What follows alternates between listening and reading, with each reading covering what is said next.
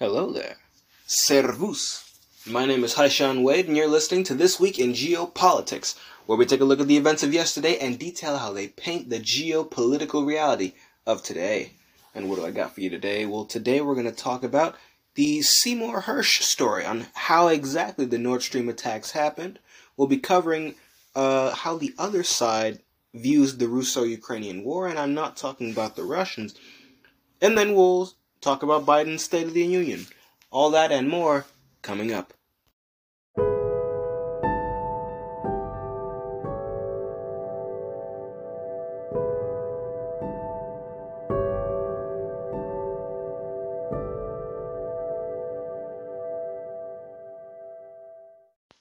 Alrighty, let's get into the rapid fire news. So, Russia launches its largest missile barrage in Ukraine since the war began firing 71 missiles all at within the span of like a day.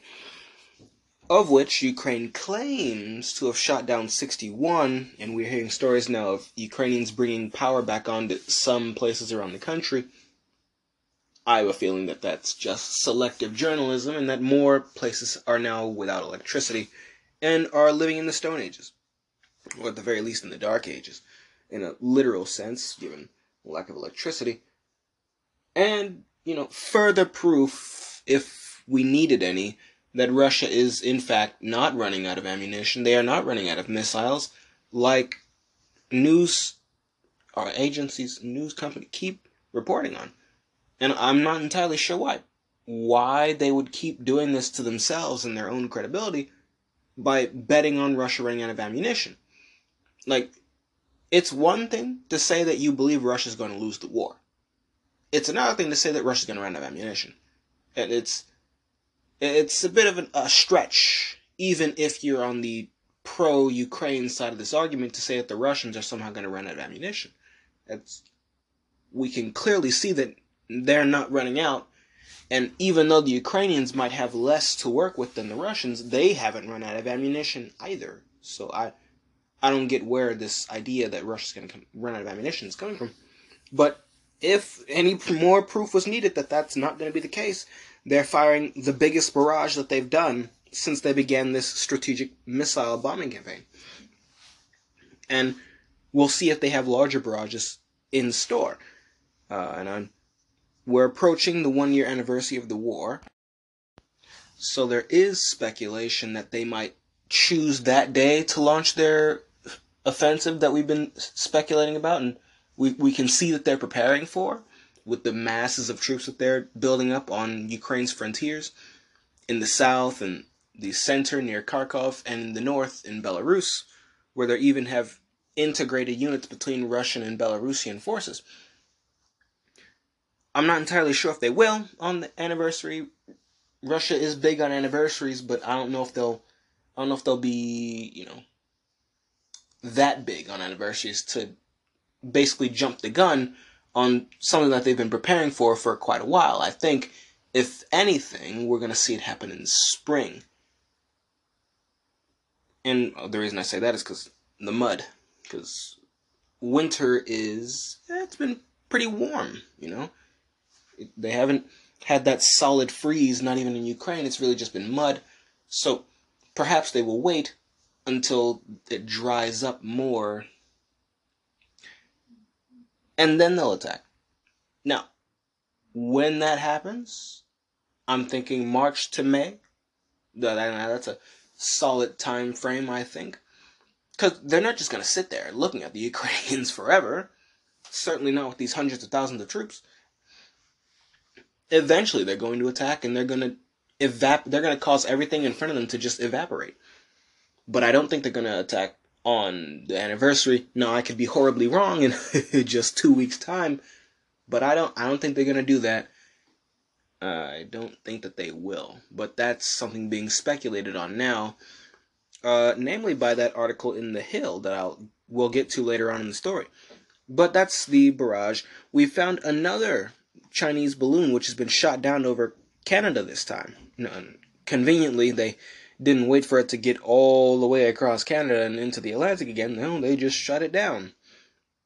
So we can do that for Canada, but we can't do it for ourselves. I mean, I guess I approve, but you know, perhaps we, if it's that big of a threat, right? If it's that big of a threat, I approve of defending the sovereignty of our neighbors. That's that's the one line that I'm willing to accept for a foreign intervention is when outside powers intervene and really interfere with the sovereignty of our neighbors, and that's North and South America. But if it's this big of a threat, to where we're we're mobile, we're scrambling fighter jets to shoot these things down, and they and they use the F twenty two to shoot down the one that flew over the entire United States, the most expensive fighter plane we have. They they couldn't just get an F fifteen or F sixteen to do something.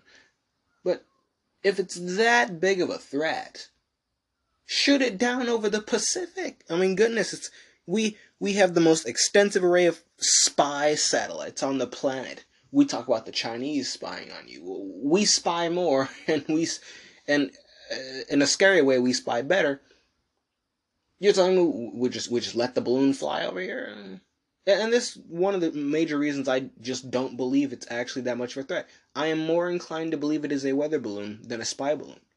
Because if it's that much of a national security threat, either you're committing treason by letting it fly over our airspace like this, unopposed, across the entire continental United States, or it's not that big of a threat at all, and you're just hyping this up into something that it isn't. That's what I think. And the actions taken by both the United States and Canada lead me to believe this. Israel has conducted an airstrike on the Gaza Strip, to which they've earned the condemnation of their neighbors, again, uh, no course correction for Israel, so we'll see what the future holds for them. Uh, the death toll from the Turkey Syria earthquakes has reached 33,000 as per yesterday when I round got the what was then the up to date numbers. It could be a little bit higher than that now, although I imagine the death toll won't climb too much higher as the earthquakes have ended. But the recovery efforts are underway and lots of countries are sending aid. You have, specifically, you had the Qatari emir showing up, you had Chinese rescue teams showing up in Turkey, you had Greece's foreign minister showing up. They all arrived in Turkey to offer their support, and it was a, a bit of an odd reminder, but I guess a reminder nonetheless, that Turkey and Qatar are allies. And I guess stronger allies than NATO, because the only only country that bothered to show up for Turkey was Greece. So, you know, I guess that really says a lot about who their friends are. It really does. Qatar, China, and I don't know if we can count Greece as a friend, but certainly a country that would like to be friendly to Turkey rather than in opposition to Turkey. And that's it. Ah, that's a that's an eye opener right there. Turkey's list of friends is a lot shorter than NATO would suggest. Their their presence in NATO would suggest. But I guess it's understandable given how the EU treats them and how we treat them. We we support the Kurds, and the Kurds don't like the Turks, and the Turks don't like the Kurds. And there was a bombing in Istanbul, so I guess we really shouldn't be surprised that this is the way it shakes out. But I am interested in seeing how this Turkey Qatar alliance unfolds going forward. Especially now when the Turks are able to see who their real friends are as well in this time of crisis. We'll see how, the, how things develop from here. We'll see. We will see. Ukraine has claimed that Russian missiles, uh, and this is a part of that broader missile barrage, they claim that Russian missiles from a Russian naval vessel, with you know, fired from a Russian naval vessel, crossed into Moldovan and Romanian airspace before hitting parts of western Ukraine. Now, Romania has straight up denied the claim that these missiles crossed over its airspace. Moldova, however, has corroborated the claim, saying that a missile flew over Transnistria. Transnistria is the, the breakaway province of Moldova that aligns itself more with Russia than Moldova. And at the time, they aligned themselves more with the Soviet Union than Moldova, but now it's Russia. So, Moldova says that missiles flew over Transnistria and into Ukraine, and they have they're upset about that. They still consider Transnistria to be a part of them, and you know, it's probably the reason why the missiles flew over Transnistria and not Romania. Transnistria is effectively a Russian enclave, if we're being perfectly honest with ourselves. So, that's probably why the missile took that specific flight path and not anything else. But the Ukrainians are not exactly the most trustworthy people when it comes to claims about who who the Russian missiles hit. They said that Russian missiles hit Poland, if you remember way back, and everyone got up into a, a t- whipped up into a tizzy over that. Oh, the, the Russians are attacking NATO members. We need to protect our NATO members and our allies. And oh, uh, Poland. Oh my goodness, uh, my country. Uh. And then when everyone found out it was Ukraine, suddenly everyone got really, really quiet, and no one wanted to treat the Ukrainians with the same with that same energy that they had for the Russians. And I thought it was very strange how that goes. But that was a different day. But the Ukrainians aren't exactly the most trustworthy people when it comes to reporting on where these Russian missiles land. They, as we can see here with Romania completely denying the claim that it flew over Romania's airspace, but if you're Ukraine, you want as many countries involved in the war against Russia as you can get. So, they lie. and that's what that is. We have European leaders, since we're still talking about Ukraine, we have European leaders seeking to make Ukraine a member state of the EU within two years. I don't think there's going to be a Ukraine in two years. I don't think there's going to be a Ukraine in one year. I believe this year might be the last time that they get to celebrate their independence. Some people think that Ukraine's going to end up being a rump state. I have maintained the position. I don't think there's going to be a Ukraine at all when the war is over. And if I am right, then this, when this Russian offensive happens, it will be the death of Ukraine. And if most others who believe Ukraine is going to lose are correct in their assumption that Ukraine will end up being a rump state and Russia is just going to take the entire Black Sea coastline. Well, then they technically get to keep their independence, although I don't think they'll be completely independent. My guesstimate is that if, that's the way it goes, they'll be rolled into a union state with Russia, so they'll eventually be become one with Russia as well, just like how Russia has that agreement with Belarus. It's a peaceful annexation. And they'd be in perfect position to impose such conditions on Ukraine after having abolished the Ukrainian army. By force of arms, of course. So, we'll see how this goes down. But uh, I, there's not going to be a, a Ukraine in the EU. That's just fantasy. And they know that this is fantasy. The process of getting into the EU takes longer than the Ukrainians have. They don't have that kind of time. And I feel a lot of people are going to be in for a very rude awakening come the summer. Uh, I, summer's going to be a hot one. Very, very hot.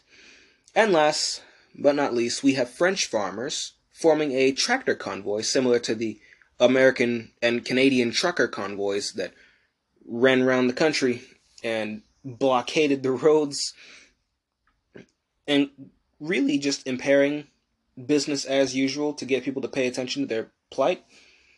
We have farmers in France forming a tractor convoy to protest the ban on pesticides that France wants to implement. And, you know, it seems a lot of countries are just hell bent on self destruction, namely countries in the West, so you can see one of the more practical reasons why I would not like to be a part of any Western collective identity. I'd prefer an American identity over Western any day. And that's with all the problems we have. We and trust me, we we have issues to say the least. But I am American, not Western, so you, that's my take on this. If the West wants to commit suicide, let leave them be. So long as I still have my America, I'll be perfectly fine. I will be perfectly fine.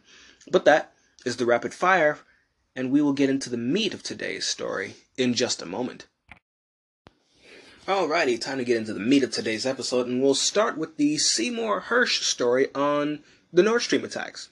So last week, after all these months of blaming Russia for the attack on Nord Stream 1 and 2, the pipelines, the natural gas pipelines running from Russia to Germany, owned by Germany, but the gas comes from Russia, uh, we finally got what amounts to an admission of guilt from the United States and an unlikely accomplice.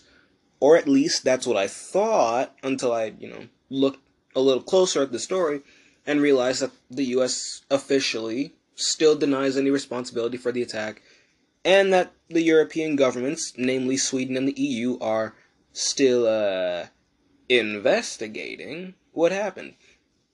Which means they have no intention of actually disclosing the actual results because we all know who did it. They're going to keep blaming Russia, of course, but we know who did it. It was the United States. Who else would it be? The Russians could have just cut off the gas and saved themselves the trouble. Like, we are prone to doing shit like that, not the Russians. If the Russians wanted to cut Germany and all of Europe off from their gas, they just wouldn't send it to you. And that'd be the end of the story. And we'd all bitch and moan and complain, and and that'd be it. That'd be the end of the story. So, I am in no way inclined to believe that Russia was the one responsible for the attacks. It just, it's just not there. It's just not there. So what is there? Oh, I'll tell you, it's the United States. But this story, released by Seymour Hersh, has given us one hell of a picture he has painted one hell of a picture. It's a believable picture, but I have to say it is an unconfirmed one. Now, he claims in his story, one, that the U.S. was responsible for the attack, but what's more interesting about it is his explanation on the details of how that attack took place. So, Hersh says that a U.S. diver team went down and planted C4 on the pipeline. However, he believes that they did not detonate it. And so they go down, they plant the C4, come back up, they leave. He believes from that point on, a Norwegian plane dropped a sonar buoy, which was capable of sending out signals underwater. That's a sonar buoy. And he believes that this buoy then emitted specific sonar frequencies that triggered the C4, causing a remote detonation, blowing up the outer layer of cement that covers the Nord Stream pipelines and thus damaging the actual pipelines to the point where you saw those ma- that massive mile wide plume of gas uh, in the form of bubbles coming up to the surface in the Baltic Sea. The White House has denounced Seymour as a conspiracy theorist and labeled the story as fiction. And the fiercity of their denial uh, leads me to believe more that this just might be the case. But again, it's unconfirmed. And I guess. I guess with a story that's that believable, whether true or not, you know, again, we, it's not confirmed, but it's believable it is only natural that a story that believable, the U.S. would continue its denial of its involvement, and would try then to discredit the story, uh, especially since the story directly implicates it in the Nord Stream attack that it so fervently denies involvement in. And people say that it because it, we have to deny it because that would be an act of war on Russia, blowing up these pipelines. And that's sort of the concern here is that if if it's proven definitively that the United States was responsible, well, that's eh, we've committed an act of war against Russia. No, we haven't. Unless you believe bombing Russian gas is a war, eh, uh, moving through a pipeline as an act of war against Russia. But no, it's more interesting than that we would not have committed an act of war against Russia. Russia doesn't own the pipelines. They own the gas, but they don't own the pipeline. So that that'd be like blowing up the oil on an oil tanker, not harming the tanker itself, but just blowing up the barrels of oil coming from Arabia. And oh, that's an act of war in Arabia. No, no, no, no, no, no. It's not an act of war on Russia because Germany owns the pipelines. So this attack on Nord Stream 1 and 2, because Germany owns both of them, would actually be, and well, I say would, it is, an act of war against Germany, not Russia. And that changes the picture completely. And now it actually makes just the slightest bit more sense why the United States would so fervently deny involvement in this, even though it did it. Because it's not the Russians that they're afraid of, it's Germany. They're afraid of Germany breaking away from NATO. And this would be one hell of a reason to do so. Your so the supposed ally, your supposed protector, tried to throw you into the Stone Age this winter. People could have frozen to death. People, it's very real. People could have. I mean, the Germans sacrificed their industry to keep that from happening by prioritizing civilian needs of gas. But people could have died due to the cold in a way that we haven't seen since the 1800s. It that's a possibility. You sabotage German industry, you sabotage German civilian life. Like and you sabotage the German economy. What type of ally does that? No ally that I need. And I'm certain that that's how the Germans will feel about this when they find out definitively that yes, it was the United States. So, I believe NATO is on borrowed time. Because there's there's no way you as a German can accept that and stick to this alliance. If your protector, if your ally is willing to sabotage you to get at this country that they want to force you to fight, well, may perhaps I'm better off siding with the Russians then, huh? I get all my energy from Russia anyway. I do all my I do so much trade with Russia anyway. Uh, Germany has always had the best moments in its history when it worked with Russia and the worst moments in its history when it worked against Russia. So perhaps it'd be in our interest, our German interest, to work with the Russians. How about that? Because there's just no way you, as a respectable German person, can accept this and stay a part of this alliance. This attack proves the hostility of NATO to Germany. And it goes back to that old adage what is the purpose of NATO? To keep the Russians out, to keep the Germans down, the Russians out, and the Americans in. Keep Germany down. And we can see that clear as day with the attacks. And it's only a matter of time until the Germans, you know, find out, and I say find out as if it wasn't obvious, but a lot of people like to believe it was Russia. And if they don't believe it was Russia, they like to believe it's a mystery. It can't be a mystery forever. Eventually, we have to find out who the culprit was. And when it is found out that the culprit it was the United States, and perhaps Norway, if Seymour Hersh's story holds true, or true enough, then what reason do you as a German have to stay in NATO? The Russians haven't attacked you. The Russians want to make deals with you. The Russians want you to buy their gas. The Russians want to work with you economically.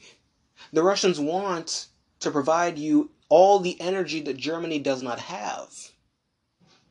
NATO wants to bomb your pipelines. NATO wants to force you to send your tanks into Ukraine against Russia. NATO wants you and I guess to a larger extent as well, the EU wants you to subsidize the EU and all the other smaller member states. So you have uh, to foot the bill for everyone else. It's like it's like a, a miniature case of what America does around the world, Germany does for Europe. They foot the bill for everything. So if the benefit, the, there's no military benefit to being in this alliance, and you're, in fact, there's no economic benefit because you're being sabotaged by these people. Well, then what's the point? What, why stay? And that's a question that the Germans will inevitably have to start asking themselves. Now, what their answer is going to be, I can't tell you. That's up for Germany to decide. But they will ask that question, and that process will be uncomfortable, particularly for all the, the free riders in Europe, particularly for France, who wants to dominate the EU, but they, mm, I don't think they want an independent Germany, not a really independent Germany. And though uh, I would say America, but not really America, more like Washington and the Pentagon, who want to play these grand chess games on the board, they don't want to see a truly independent Germany exercising an independent foreign policy. Because that would mean that they'd cozy up to Russia. They'd work with Russia. They'd have a Nord Stream 3 and 4 and 5. And they'd have cheap energy. Cheap energy that the rest of Europe wouldn't have. Germany would be a gas hub. And then everyone else in Europe who wanted Russian gas, oh, you have to get it from Germany. If you're in Northern Europe, you got to get your Russian gas through Germany. That's the only way. If you're in Southern Europe, you got to get your gas through Turkey. That's the only way. If you're in Central Europe, well, it'll, it'll be the best of times, but you, you can get it from Russia directly, or you can get it from Russia, Germany, and Turkey. Hmm, either way. But that's the type of thing that the Germans would have open to them working with Russia. Quite frankly, Germany it's in Germany's interest to work with Russia. And that's how the world would work if we lived in a normal world. But we don't. We live in the NATO world, the US alliance system, where countries don't really follow their own interests because it's the United States acting for them anyway. At America's expense, of course. But if countries were allowed to behave like normal countries, Germany would be buddying up with Russia economically, and the French would be buddying up with Russia militarily because they want to contain Germany. The British would have trade all around the world instead of hyper focusing on trade in Europe. And we'd have a world that made sense. Instead of this bizarro world where Germany is part of an alliance with countries that are hostile to Germany, so hostile to Germany that they're willing to bomb Germany's pipelines to get at Russia. Like, I just can't help but feel that NATO, like Ukraine, is on borrowed time. And while this story, the Seymour Hersh story, is an interesting one to look at in terms of how the specifics might have played out, we can't confirm that this is how it went down, but I what what this story shows me is that the Nord Stream th- stuff hasn't gone away. Like, I imagine the people who carried out the attacks within the United States expected or maybe wanted it to. It certainly hasn't sent the message that they probably thought that it would. Instead, we have a lingering story that sticks around. And eventually, the finger is, that's being pointed at Russia and is now being pointed up in the air. Oh, we don't know who it is. It's a mystery. It's a mystery. Eventually, that finger is going to come back down and it's going to point at the United States. And what happens then? Does Germany stay in NATO? Does Germany stay? Or do they go? Especially when Russia wins the war and it becomes clear that all of NATO is ineffective against Russia. So why side with an ineffective alliance against the country that just beat you all? Why not side with them? They are offering us deals. You're offering us suicide. That's a question that the Germans are going to ask. It'll be a very interesting one to see them debate amongst themselves, and I imagine it'll be even more interesting to see what their answer will be to that question in the end. But since we're, uh, I'll use that as a semi-solid transition since we brought up the war and what the war's consequences are going to be in Europe, namely the attacks and the, the measures we took during the war to try to fight an economic war against Russia and Europe at the same time, now we have to think about the military side of this. But I wanted to look at this from a, a very different perspective. Because I saw an article from The Hill. And as I read through it, I was intrigued. I was very intrigued. Because uh, of the article, it was primarily highlighting the recent spike in Russia's casualties, uh, as reported by Ukraine. And at first, I thought this was just another interesting point of perspective on what the words, well, what the term a lot means for the, the combatant powers and just how different they are. Ukraine loses tens of thousands uh, and no one bats an eye. The Russians, they lose 60 in this one bombing on a, a barracks, and that's, oh my goodness, the Russians have lost so many people.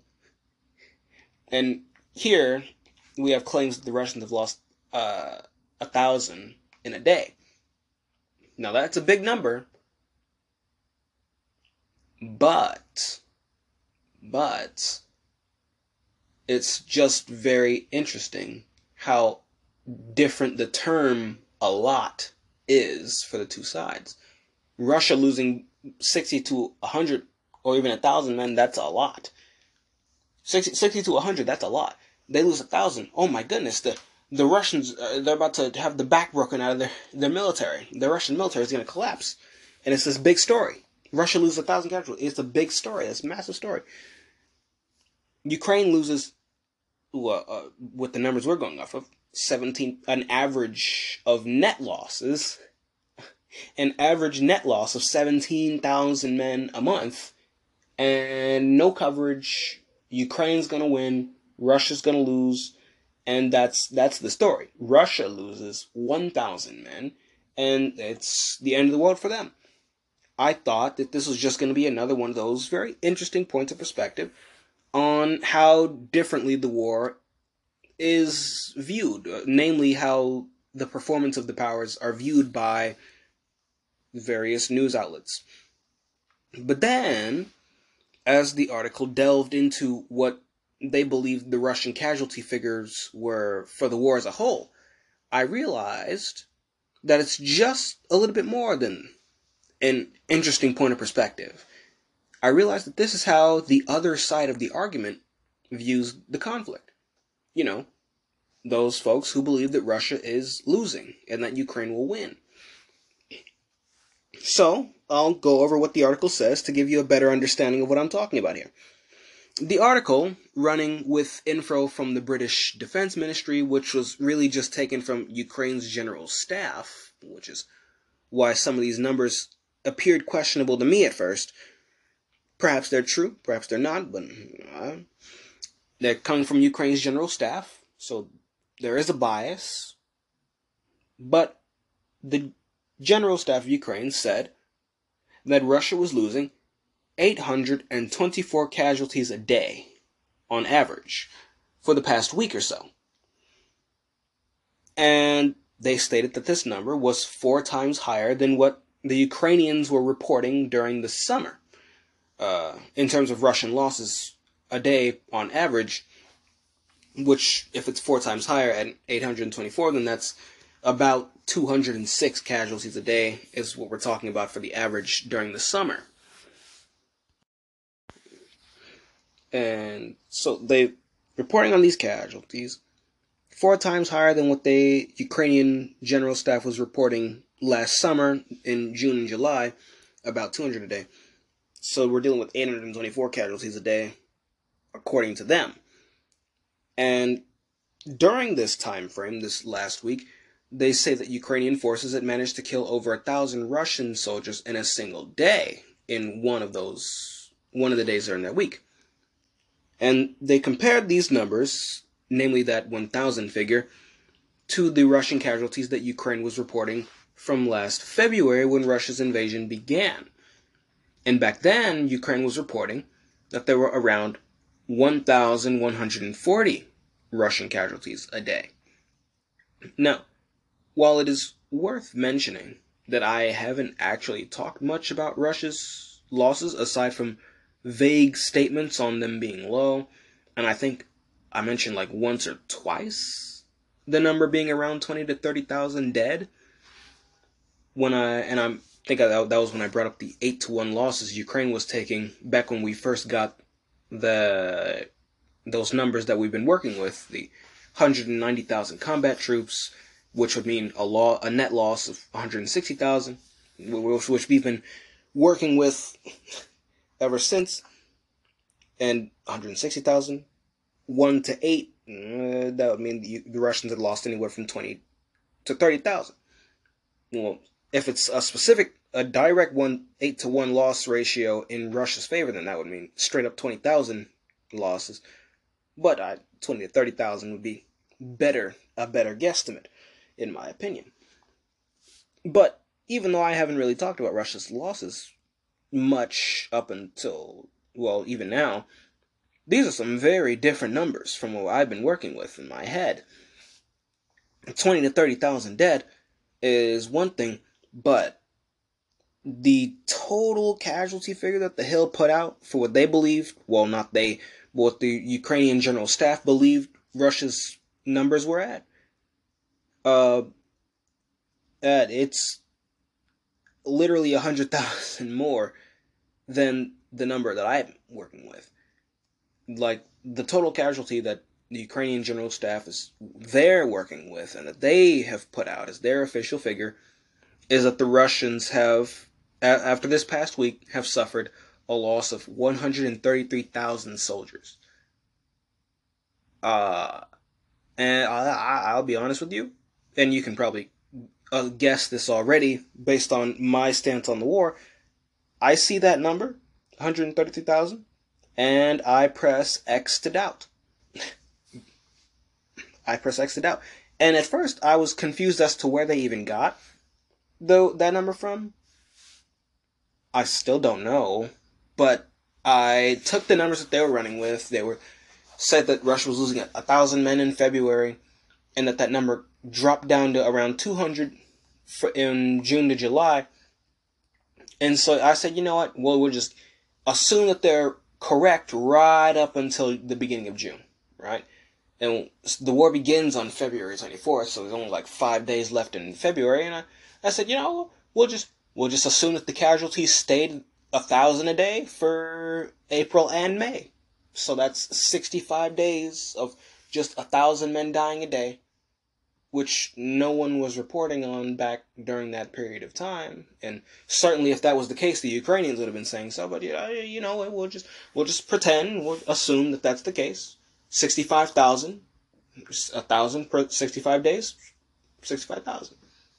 And then once you get to June, you start counting the two hundred a day figure right up until around uh, yesterday, which would be about 12 days away from the anniversary of the war.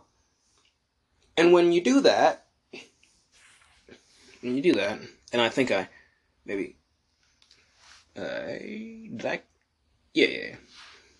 When you do that, you get 65,000 for that first phase, and then you get around 58,000 for the rest of the war. 65,000 to begin with, uh, for February to the beginning of June, and then from June till now, you get around 58,000.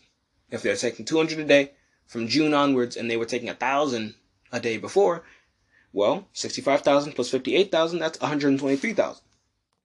So even when I crank the numbers like that, it still falls short of the tally that they're giving us, which is 133,000, but Perhaps. I mean, it's close. It's, uh, but I have no clue where they're getting these numbers from. Because I, I just assumed 65 days of losing a thousand men a day, which I'm not entirely convinced that the Russians have been taking losses like that. I I wasn't, and until Zaluzhny came out, I wasn't convinced that the Ukrainians were taking losses like that either. Like even now, even now, it, it uh, it's just it's more believable. It seems almost like projection. Like I'm I'm struggling to put it into words here that it, it really feels like projection. They're, the Ukrainians are reporting their losses as Russia's losses, and they're reporting the Russian losses as their own losses. They, it feels like they, they're trying to flip the script, or at a bare minimum, try to create this sense of an equivalency between the losses. But while I might doubt the, their tally of 133,000, if it's true, and it very well could be, you know, if it's true that the loss is actually at 130,000, that would put Russia's losses, their casualties, much closer to that of Ukraine's casualties, which, as of now, the working estimate here on the podcast with those numbers, those lovely numbers we've been working with, uh, puts Ukraine's losses at around 187,000 casualties. And that's only counting the net losses of their combat troop numbers, which means the actual casualty rate is pro- undoubtedly higher.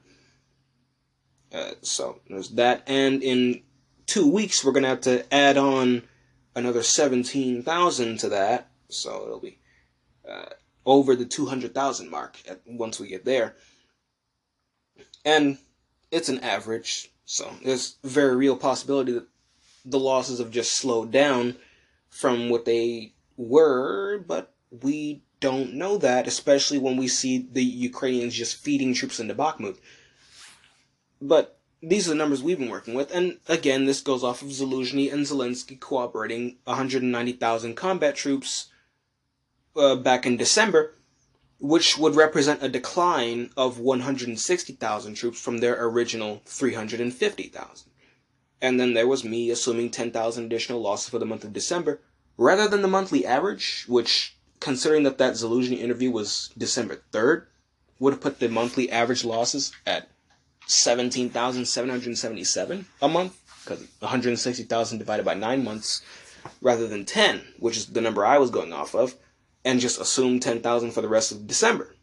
So understand we are still lowballing Ukraine's losses here, just with a somewhat more accurate view of what those losses are and playing with that number the best we can to get an accurate view here. And it's still not going to be accurate, and not until the war is over, but, you know, it's something. I mean, we, we can't even account for their, their actual casualty rate. This is just net losses here. This is literally just net losses of purely combat troops. We can't count the losses of their the, uh, the wounded. We can't count that. We don't know how many men that they're training per month to uh, to combat capable status, which means that we don't know how many of them that they are losing every month to make this net negative of 17,000 men possible. Because the, the larger that number is, the, the number of men that they're training up, the larger that number is, the bigger the actual casualty figure ends up being if they're still at a net negative of 17,000 men. So, understand this is the lowball. right? And we get this from Zaluzhny and Zelensky. And it's partially corroborated by Ursula von der Leyen, the president of the European Commission, who, while giving a speech to the European Parliament, talking about how they needed to support Ukraine, she brought up a figure of over 100,000 Ukrainian soldiers who were dead, not casualties, dead. And since the number of wounded is usually higher than the actual number of dead, 160,000 casualties in December, because she said this back in the end of November. So these two numbers come out right around the same time. They partially corroborate each other. It's more likely that the number of wounded is way higher than 100,000 which is the number of dead that Ursula von der Leyen's reporting. So, uh, like, the more I try to delve into these numbers, the more I'm comfortable with and almost horrified by the fact that the, what we're working with is the low ball here. We're working with the low ball. But, uh, and I was lowballing them even further than that before, until these numbers started, just got dropped on me. And I'm, I'm probably going to have to revise the estimate up again later on. But my goodness, if this is the low ball, what the actual numbers might be will probably horrify us all when the war is over. But maybe, just maybe, it's also true that the Russians are taking greater casualties than I believe that they are. Perhaps they have taken 133,000 losses, which would make the numbers more comparable. Not nearly as comparable, because again, we cannot account for the total number of wounded that the Ukrainians have. We can only count this net loss of combat troops. But perhaps, perhaps the war is closer in terms of losses than I am inclined to believe, and that's always a possibility. And it's been a while. I'll say, I'll say this much: it's been a while since I've familiarized myself with what the pro-Ukrainian side thought about the conflict. So, though it was an interesting comparison of perspectives, there's always the possibility that I'm the one getting the story wrong if my recent experiences with giving Ukraine the benefit of the doubt are anything to go by, and me having to revise their losses upwards, and me not believing that they were having an internal power structure, struggle, me not believing Ukraine's leader Zelensky was losing his faculties, and then I had to. and, and it's crazy that giving the benefit of the doubt uh, ended up being the reason I'm wrong. Even though I, I never give these people benefit of the doubt. That that's the irony in all this. I I'm like, okay, Russia's gonna win, but I don't believe that part about Ukraine. Okay, the they're not that bad. All right, they're Nazis, but they're not insane. And then we find out that this guy is insane. I'm like, okay, okay, you, you know what? you you know what? I'll just I'll just go mind my business. Um, that's a, it's a very comical irony that that's how I end up having to make revi- revisions and corrections to my stance here, but it's always a possibility that I'm getting the story wrong, which is why it's good to listen to multiple sources. But, but that is that story. Now we'll get into uh, Biden's State of the Union here. I listened to it with my friends and we had fun making fun of him. But now I have to make fun of him just a little bit less and only a little. So we'll just get into this and I'll tell you about some of the things he said. So he opened his speech by talking about overcoming COVID 19. Uh, and really, it's more of a self inflicted wound, which is in that we didn't need to respond to the virus in the way that we did. The entire world didn't. But everyone decided that lockdowns were the way to go, even though those usually don't end well unless you're quarantining just the sick. That's the only time lockdowns work. Is when you're quarantining the sick, not the entire healthy population, forcing them indoors with no sunlight in, environments where they're next to people, where it's easier for them to get sick. And you had you had artificial time slots that stores and businesses were allowed to be open, which, when you think about it, also helps to increase the infection rate. Uh, and it, well, we won't even get into how it makes sense for Walmart to stay open, but the small bit Walmart where hundreds of people go in every day, but the small business that maybe gets uh, is lucky to get 50 to 100 a day, uh, they're not allowed to stay open. We won't even get into those types of contradictions and that the way that that would increase the infection rate by shutting down small businesses and keeping big business open that already had more people and more customers to begin with. Again, the overcrowding there, but the time frames that businesses were allowed to be open by limiting the time frame to just like 10 in the morning to 8 o'clock at night. Well, congratulations. Or was it 8 o'clock in the morning to 10 o'clock at night? Ah, whatever. We, we, we don't like that period of time anyway. But when you do that, all the people that would have walked wandered into Walmart at two or three o'clock in the morning to grab, I don't know, milk and some cereal and some snacks, well, now they have to do it at the same time that everyone else is doing it, between eight to ten.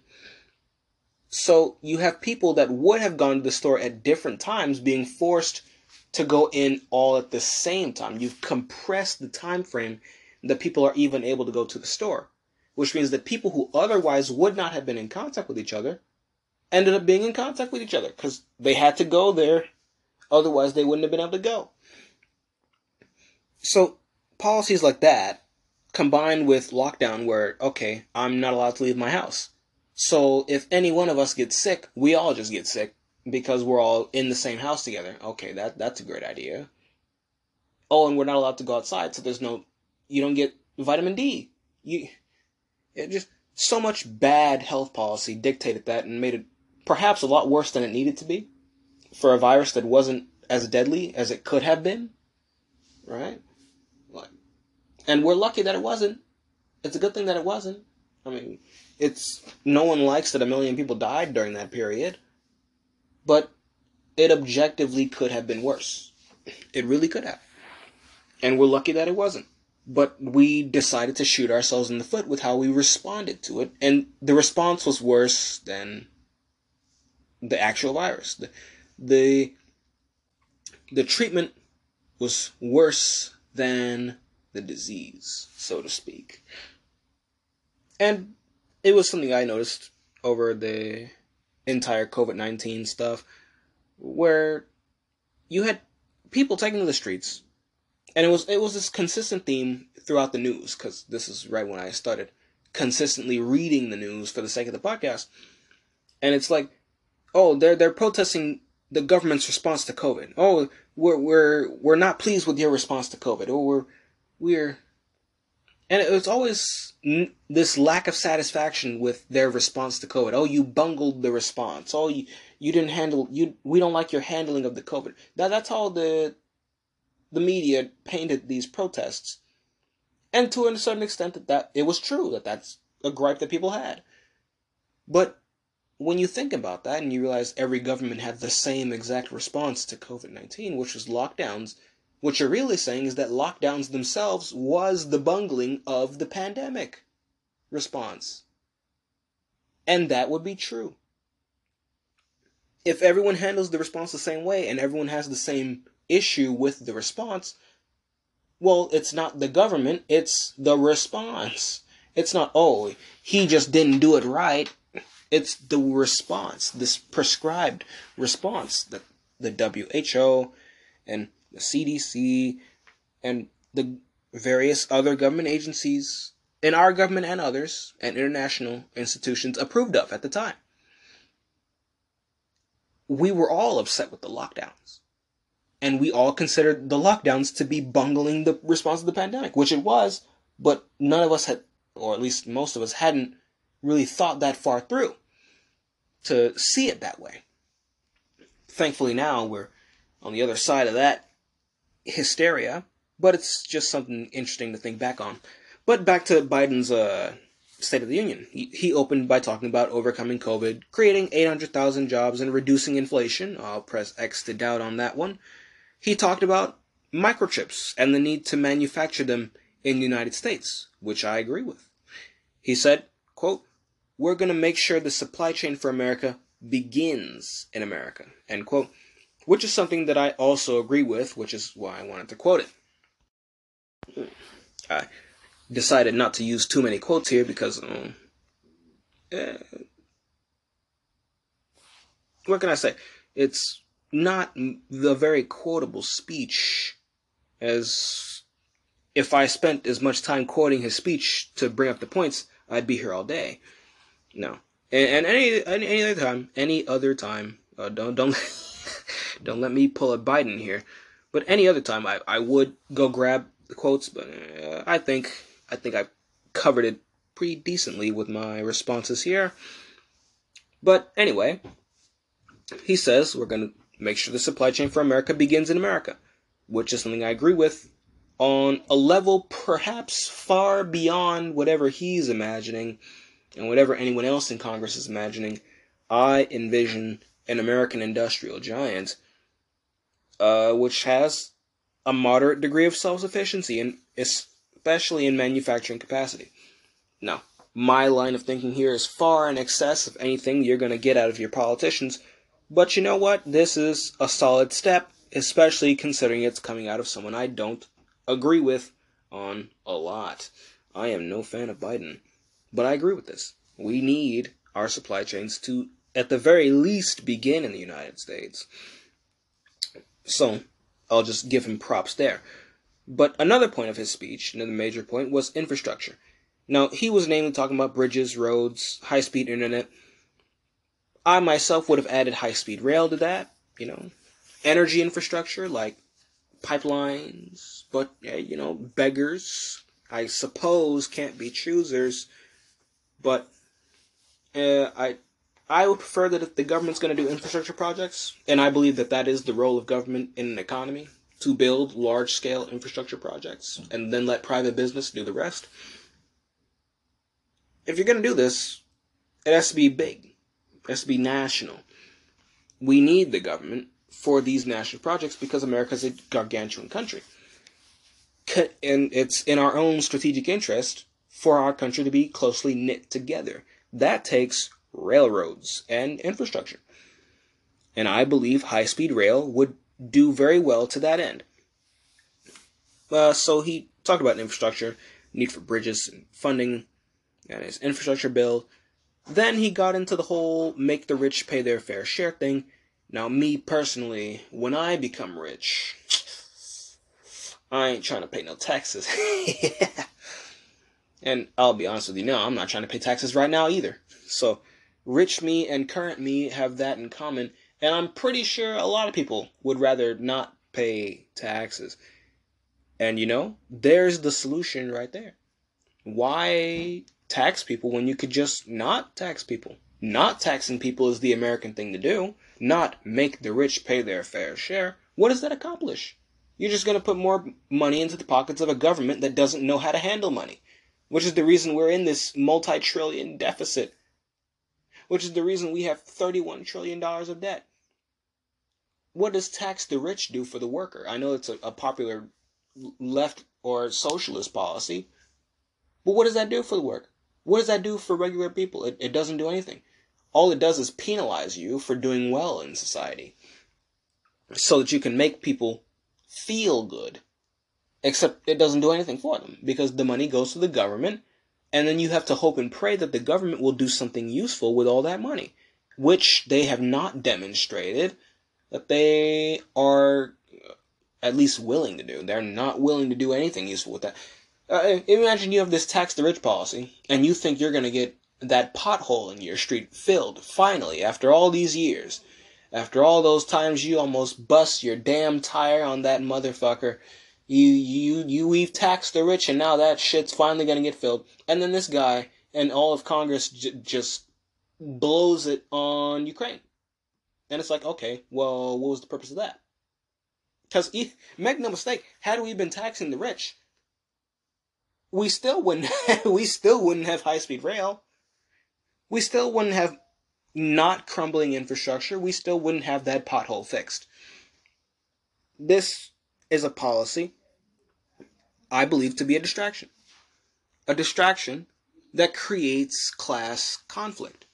When the true answer lies in abolishing the income tax. But that would require decreasing the size of government and forcing the government to adhere to a budget. Not not the fake phony budget where the government says, "Oh, here's the amount of money we're going to spend this year," but they don't actually abide by. See, now if you or me had a budget and we just blew past that, we'd be broke we'd be insolvent. And that's where our government's heading towards. And we're all going to pay the price for that in the, the coming depression. But if you take away the government's ability to steal money from the people, certainly out of your incomes, like, uh, I'll leave the sales tax, although I'd prefer that be a purely state thing. And then the government, the federal government, can be funded by tariffs. Now, you might think that there's no way a, a modern economy could run on that, a modern government could run on that, but yes, it can if it's small, which is the whole point of conservatism. Small government. A small government can operate perfectly fine off of tax revenues, certainly for a country of our size. Just something to think about. Abolish the income tax. That's the real solution here. Because if everyone's paying zero, no one cares what the rich is paying. And those dollars mean a hell of a lot more to regular working class people than they will to the rich man. Not that the rich man doesn't care about his money, or certainly the people who stay rich, they care about their money. That's why they're still rich. But a $10,000 means more to a working class family than it does to someone who lives in a mansion. It means more to them than it does to a family of doctors who make well over 150,000 a year with their salaries combined. The zero tax agenda is the agenda for the United States. So, that's what I had in my mind when he went through the whole make the rich pay their fair share thing. It's not going to accomplish anything useful. But I'll move on from that. Because afterwards, he he got into oil. And uh, I said, oh my goodness, there's no way he's to do what I think he's to do. And you know what? He didn't. I thought he was to blame Putin's price hike on, well, I, I, for the high ass gas prices we've been paying. But he didn't. He did something even crazier than I, even I was willing to not give him credit for. He said, he attempted to blame energy companies for the gas prices. And he, he specifically brought up them not reinvesting their record profits, and that was a major point of contention, right off the heels of the tax the rich thing. He said they had record profits last year, and that they weren't reinvesting. And he said that when he asked them why, they told him, well, you're going to get rid of fossil fuels in 10 years, so there's no point in reinvesting here. And he, he, he glossed over that one real quick. It made too much sense.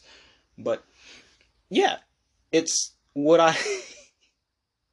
it, it's I'm laughing because it, it's so silly that he didn't see this coming, or at the very least, he doesn't appear to have seen this coming when he's having these supposed conversations with them. You penalize them for having energy production in the United States because you want to move away from their specific type of energy production.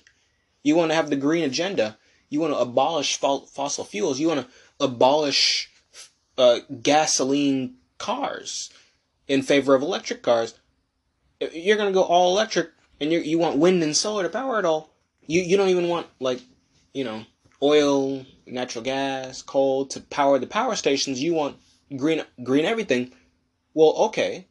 What reason do we have to reinvest in an an energy infrastructure that you are actively seeking to undermine. What reason would they have to do that? They have no reason. They have no incentive. And I'll get into the other reason why that he's he is the one to blame for these high energy prices. But he tried to blame the energy companies for this. And I'm not like some spokesperson for them. But let's just uh, think about what's going on here.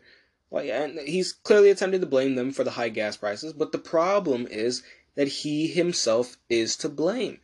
On day one of his so called presidency, he stopped construction of the Keystone XL pipeline. So we're not even allowed to have oil from Canada, our, our ally. We're not even allowed to have that. So we can't have oil from Canada. Then he canceled the renewal of drilling leases on federal land. So literally the, the thing that they would have been investing, reinvesting their record profits in, drilling, they were not allowed to do on federal land. Courtesy of his day one executive orders. So, uh, it, he's the problem.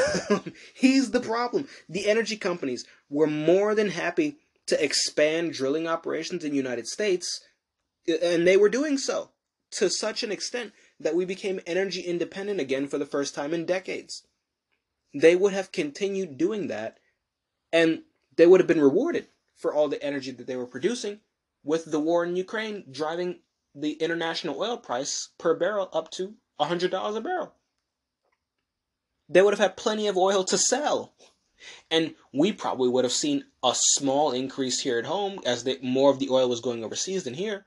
We would, we would, we would have been bitching and moaning and complaining about paying, dear heavens, two and a half dollars a gallon. Oh, my pocketbook. that would have been the situation in America. But no. Uh, and they still would have made record profits doing so. Ch- just perhaps not by the same margins. It, it, the price of oil internationally was just that high. And perhaps all their energy production would have caused the price to come down a little, easing the burden on our these countries that we call our allies. And by competing with Russia directly in the energy markets, oh, there you, if if your goal is to go fight Russia and sanction Russia, well, you have American energy to replace them with. Oh wow, look look how it all just works out when we mind our own business. Except I would prefer doing that even without being adversarial to the Russians. But he's the problem. He sabotaged them. They would have done this. We would have been energy independent. We'd be paying two to two and a half dollars a gallon when the war breaks out, and they still would have been making record profits. And they'd still be reinvesting those profits here in more energy production here in the United States to take advantage of the high energy prices. We would have had an even bigger energy boom, uh, especially if OPEC had followed through on their decision to cut oil production. We would have been thanking them for doing so. We just would have eaten up their market share. It would have been that simple. They would have been doing the thing that he's complaining about, well, complaining about them not doing, which is reinvesting here in the United States and energy production here in the United States. But he sabotaged them with his policies. And he's not going to reverse those policies either. So it's like, okay, you're going to blame them for the problem that you created, and you're not going to help solve it. You're just going to tax them. Okay. Okay. And then we're, we're going to be wondering where all the energy went. Well, you made this the case. You did that. But I guess we're just blaming corporations for problems that the government created. And then we're going to use those problems that the government creates to justify yet more government. Good heavens, good heavens. Oh my goodness. But then Biden got into a, a brief discussion about the deficit and claimed his administration brought down the deficit by $1.7 trillion. Now, I can partially believe that because a large part of the deficit from uh, 2020 at least was stimulus checks. So perhaps, and there was another stimulus package in 2021, I believe, or at least a number of business stimulus packages. So it's possible that he did bring it down by 1.7 trillion dollars. We're still in a deficit, so it's you know, it's less worse than it was if it's true. But he said he brought it down by 1.7 trillion dollars. And he also got into a discussion about the debt ceiling and how America and how the deficit uh, bring the deficit down was the responsible thing to do, fiscally responsible. And then he said, right after saying that bringing down the deficit was the fiscally responsible to do, thing to do, he said that it's also fiscally responsible to raise the debt ceiling. And uh, I'm like, what? How how do those two go together? You're gonna lower the deficit but increase the debt limit? What?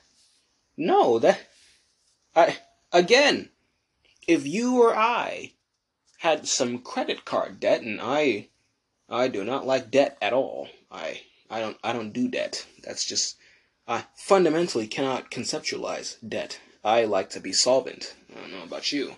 But if you or I had some credit card debt, or maybe you have student loan debt, you know, maybe you have a car note, you're paying it off, a mortgage, wherever you have. If you had debt and you weren't making those interest payments, so the debt gets bigger, and I'm using that as a reason why the debt gets bigger, because you know, in the government it's a little different. So the debt keeps getting bigger because you got this thing that you couldn't afford to pay for.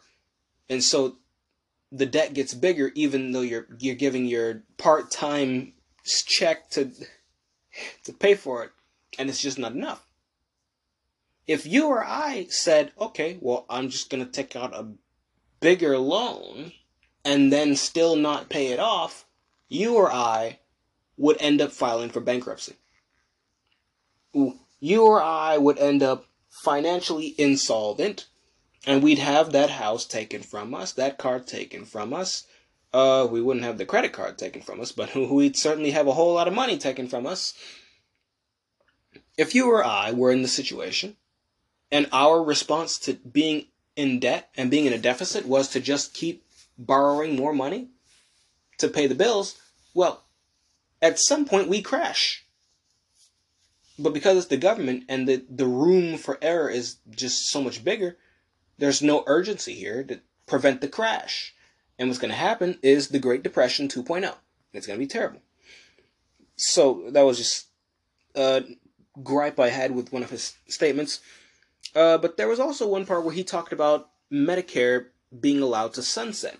And he was saying that this was something that the Republicans wanted to do. He said some Republicans want Medicare to be allowed to sunset. And he was namely, well, he actually didn't name it. He was most likely alluding to Rick Scott's proposals to cut spending across the board, which included cuts to Medicare, Medicaid, and Social Security. And you've probably seen some of those videos surface on YouTube where he, Rand Paul, and a number of other Republicans got up there and talked about the need to address the debt. Uh, but however, when he did this, he Biden tried to pass it off as a Republican thing. Uh, you know, he said, "Oh, it, it's he doesn't believe it's a majority or even a large number of it." But even though he said that, the the, the cat had been let out the bag, and this set off a whole wave of protests within the crowd. You had, I believe, Marjorie Taylor Greene calling him a liar, and you could hear it uh, throughout the crowd. So she she must have been very loud. I'll say that much. But this wave of protest from the Republicans, and they were all having their hissy fit. I don't know how else to put it. Uh, however, he used that moment to corner the Republicans into publicly pledging not to cut funding for Medicare, Medicaid, or Social Security he got them to stand up to support seniors immediately after that. You know, uh, supporting seniors being equated to not cutting those programs, and they stood up and clapped for him. And I'm like, oh my, okay, well that's just a fat L for fiscal conservatism. And it's not like I'm opposed to helping the seniors myself, but come on now, these shouldn't be entitlements. They shouldn't be entitlements. Like, we could probably lower the cost of medical uh, expenses through deregulation and lower taxes. And perhaps by allowing people to keep more of their incomes, by getting rid of income taxes, they would be able to afford these types of things instead of everyone having to lean on insurance. Cause and the, I've thought about this as well. I think the insurance might actually be the problem. Similar to how uh, government loans are the reason why colleges keep going up in their price to the point where it's disconnected from what the people going to college can actually afford. I think insurance is playing a similar role in the medical space where your medical bills are not remotely attached to what you can afford but what your insurance can afford. Now this now this is more wild sp- speculation here based on my thoughts regarding college and the price of college. So I'm not as solid in my opinion on this as I am about college, but perhaps abolishing insurance companies might help to solve the cost issue of medical expenses because of the medical companies and the hospitals don't have your insurance to lean on for their money, well, their procedures have to be something you can afford. And I believe that would radically drive down prices in the United States. Now, that's speculation. That's more of a theory than it is, you know, me getting to the bottom of what's happening here. But I think it's something worth looking into. And if necessary, something worth doing. That's my thoughts on that. But Social Security should not be an entitlement, right? But the government stole from your pocket. The government stole from your retirement account and never bothered to put the money back. We don't need Social Security to be an entitlement. If you can give $100 billion to Ukraine, you can fund everyone's Social Security. And my solution is to put people's retirement accounts into their hands, not the government. So then the government can't steal from them again. a privatization of your retirement account, if you will, except it's linked to you specifically. You already have the infrastructure. Your social security number is your social security number, and it, you, you're supposed to protect it almost with your life. So, you just individualize the retirement accounts. After you fully fund them to what they are owed, you pass a bill. You're going to deficit spend anyway. You may as well do something useful with it. But I'll digress. It's a lot simpler. This issue is a lot simpler than we make it out to be.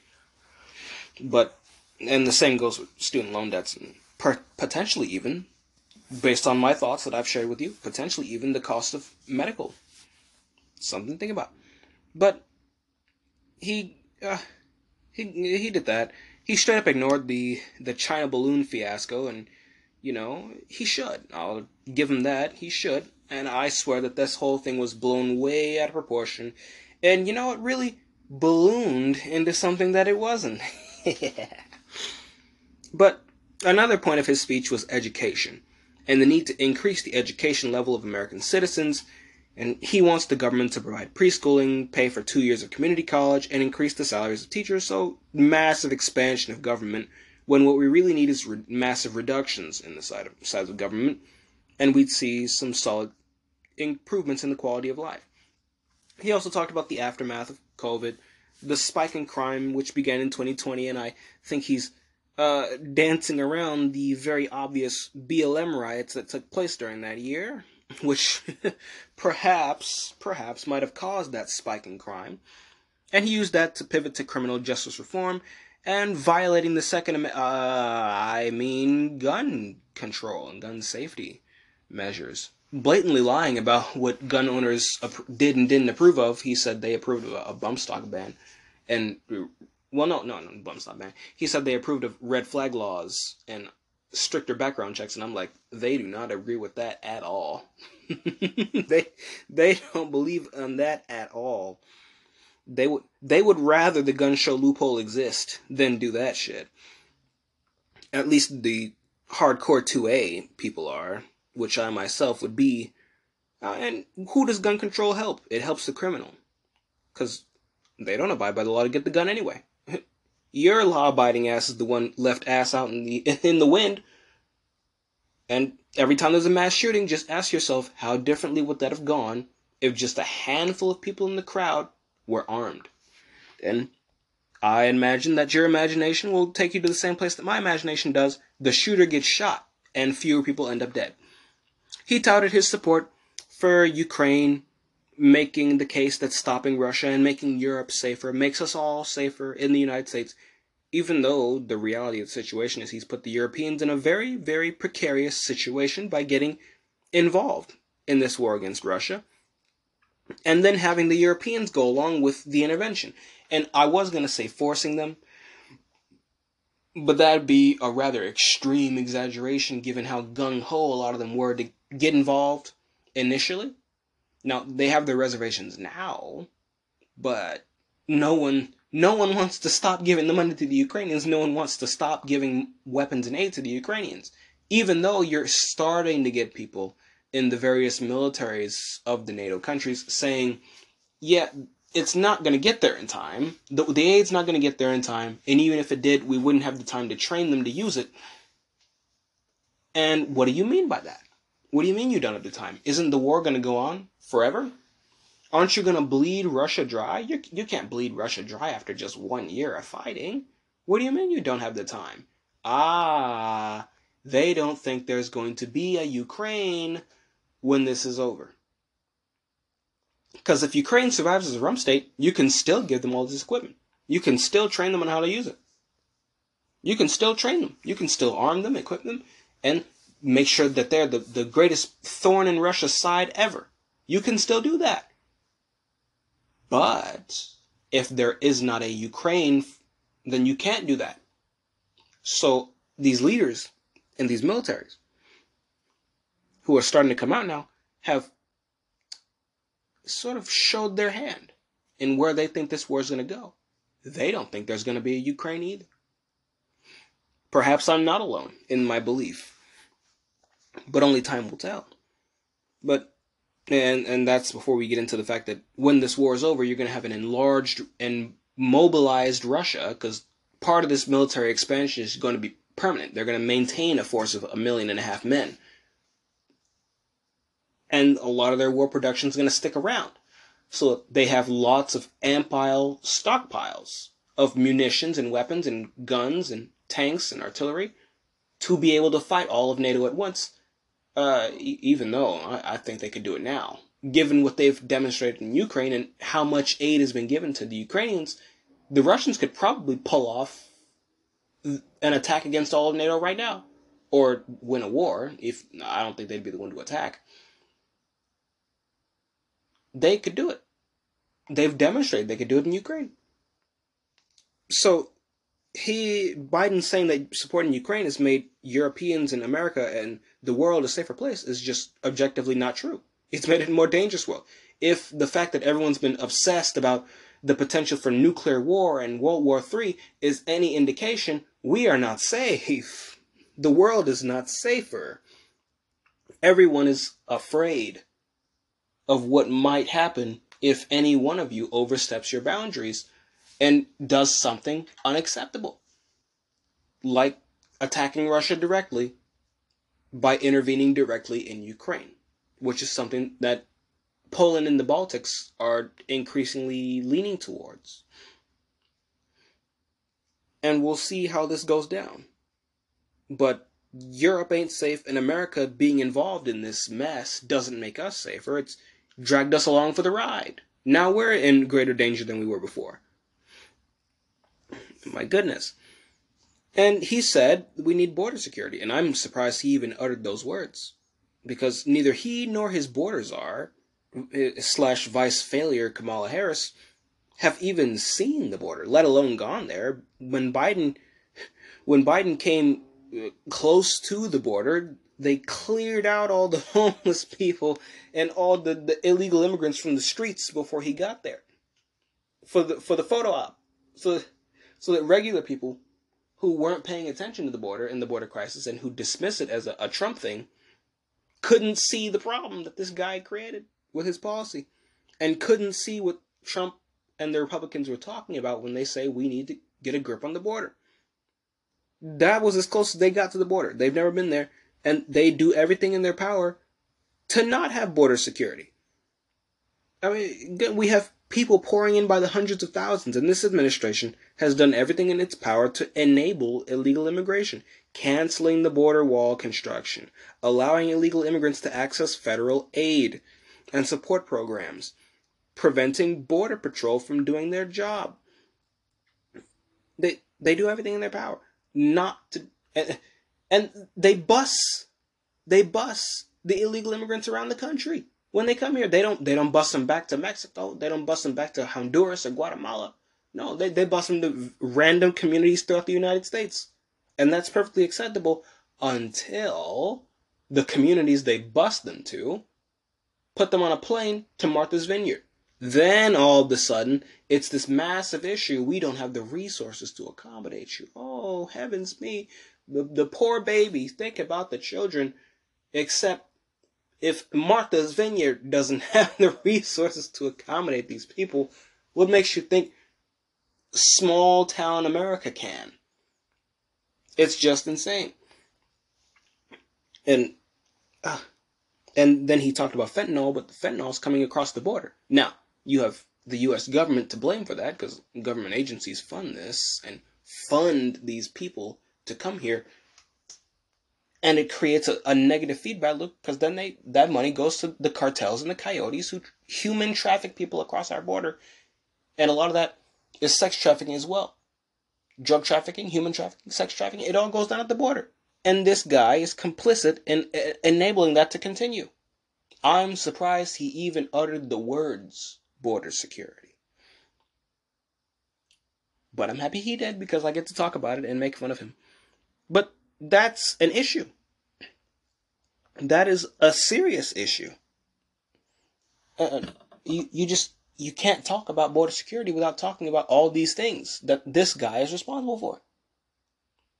How can you how can you talk about border security when the lady sitting behind him, again, his border czar, Kamala Harris, has never been there and has never mentioned the border. She doesn't even talk about the border. She doesn't even talk about the border. She's done literally nothing. She's in charge of this, and this she's in char- you sure you, she's in charge of this whole operation, and she's allowed to just fall apart.